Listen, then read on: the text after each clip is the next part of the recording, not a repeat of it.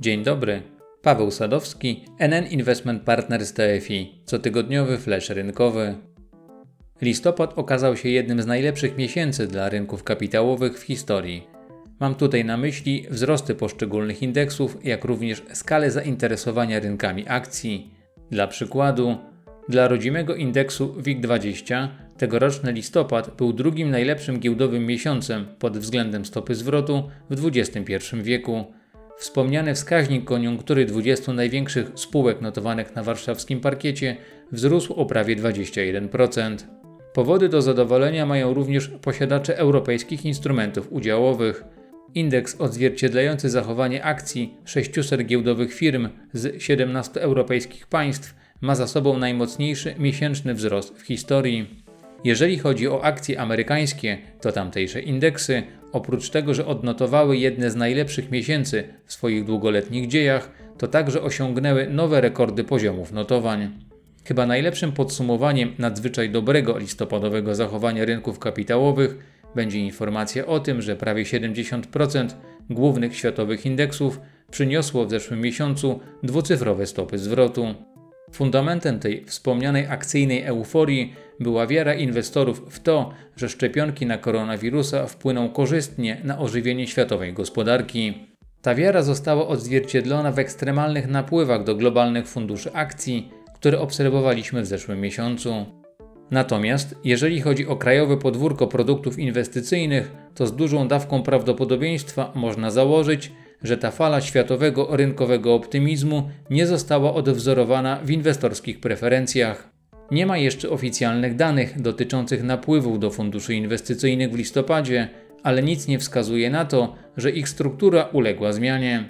Najprawdopodobniej niezagrożonym liderem zainteresowania klientów pozostaną rozwiązania dłużne. Oczywiście nie tylko w akcjach przeglądał się w zeszłym miesiącu optymizm uczestników rynku. Inne ryzykowne aktywa też mogą zaliczyć listopad do udanych. Mam na myśli m.in. globalne obligacje korporacyjne oraz obligacje skarbowe z rynków wschodzących. Nasze produkty, dla których inwestycyjną bazą są wspomniane przed chwilą aktywa, wygenerowały w poprzednim miesiącu stopy zwrotu w przedziale 4-5%. Pozostając jeszcze na chwilę przy temacie obligacji z rynków wschodzących, to chciałem wspomnieć o naszych perspektywach dla tej kategorii długu. Epidemia wywołana koronawirusem odcisnęła głębokie piętno na obligacjach emitowanych przez kraje rozwijające się. W marcu tego roku spready, czyli różnice między rentownością papierów dłużnych z rynków wschodzących a rentownością obligacji z rynków bazowych, najczęściej z USA, sięgnęły poziomów niespotykanych od dekady.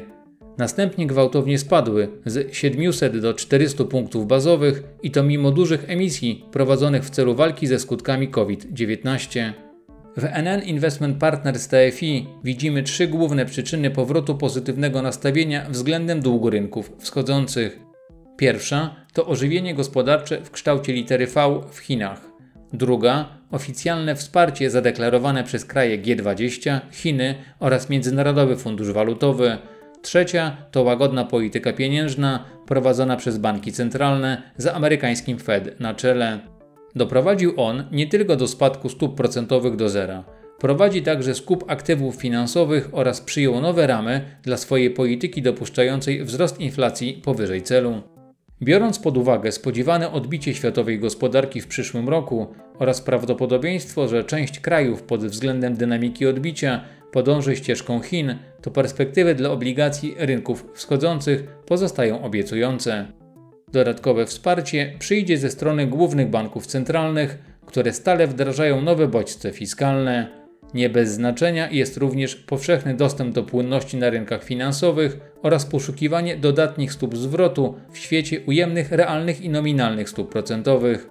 Na koniec warto przypomnieć, że dobre zachowanie omawianej klasy aktywów może mieć również pośredni wpływ na przyszłe stopy zwrotu funduszy dłużnych skarbowych, które cieszą się nieustającą popularnością wśród klientów.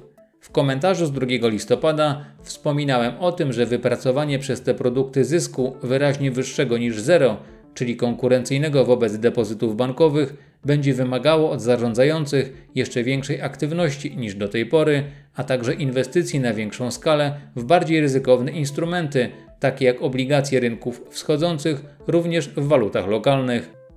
To tyle na dzisiaj i do usłyszenia.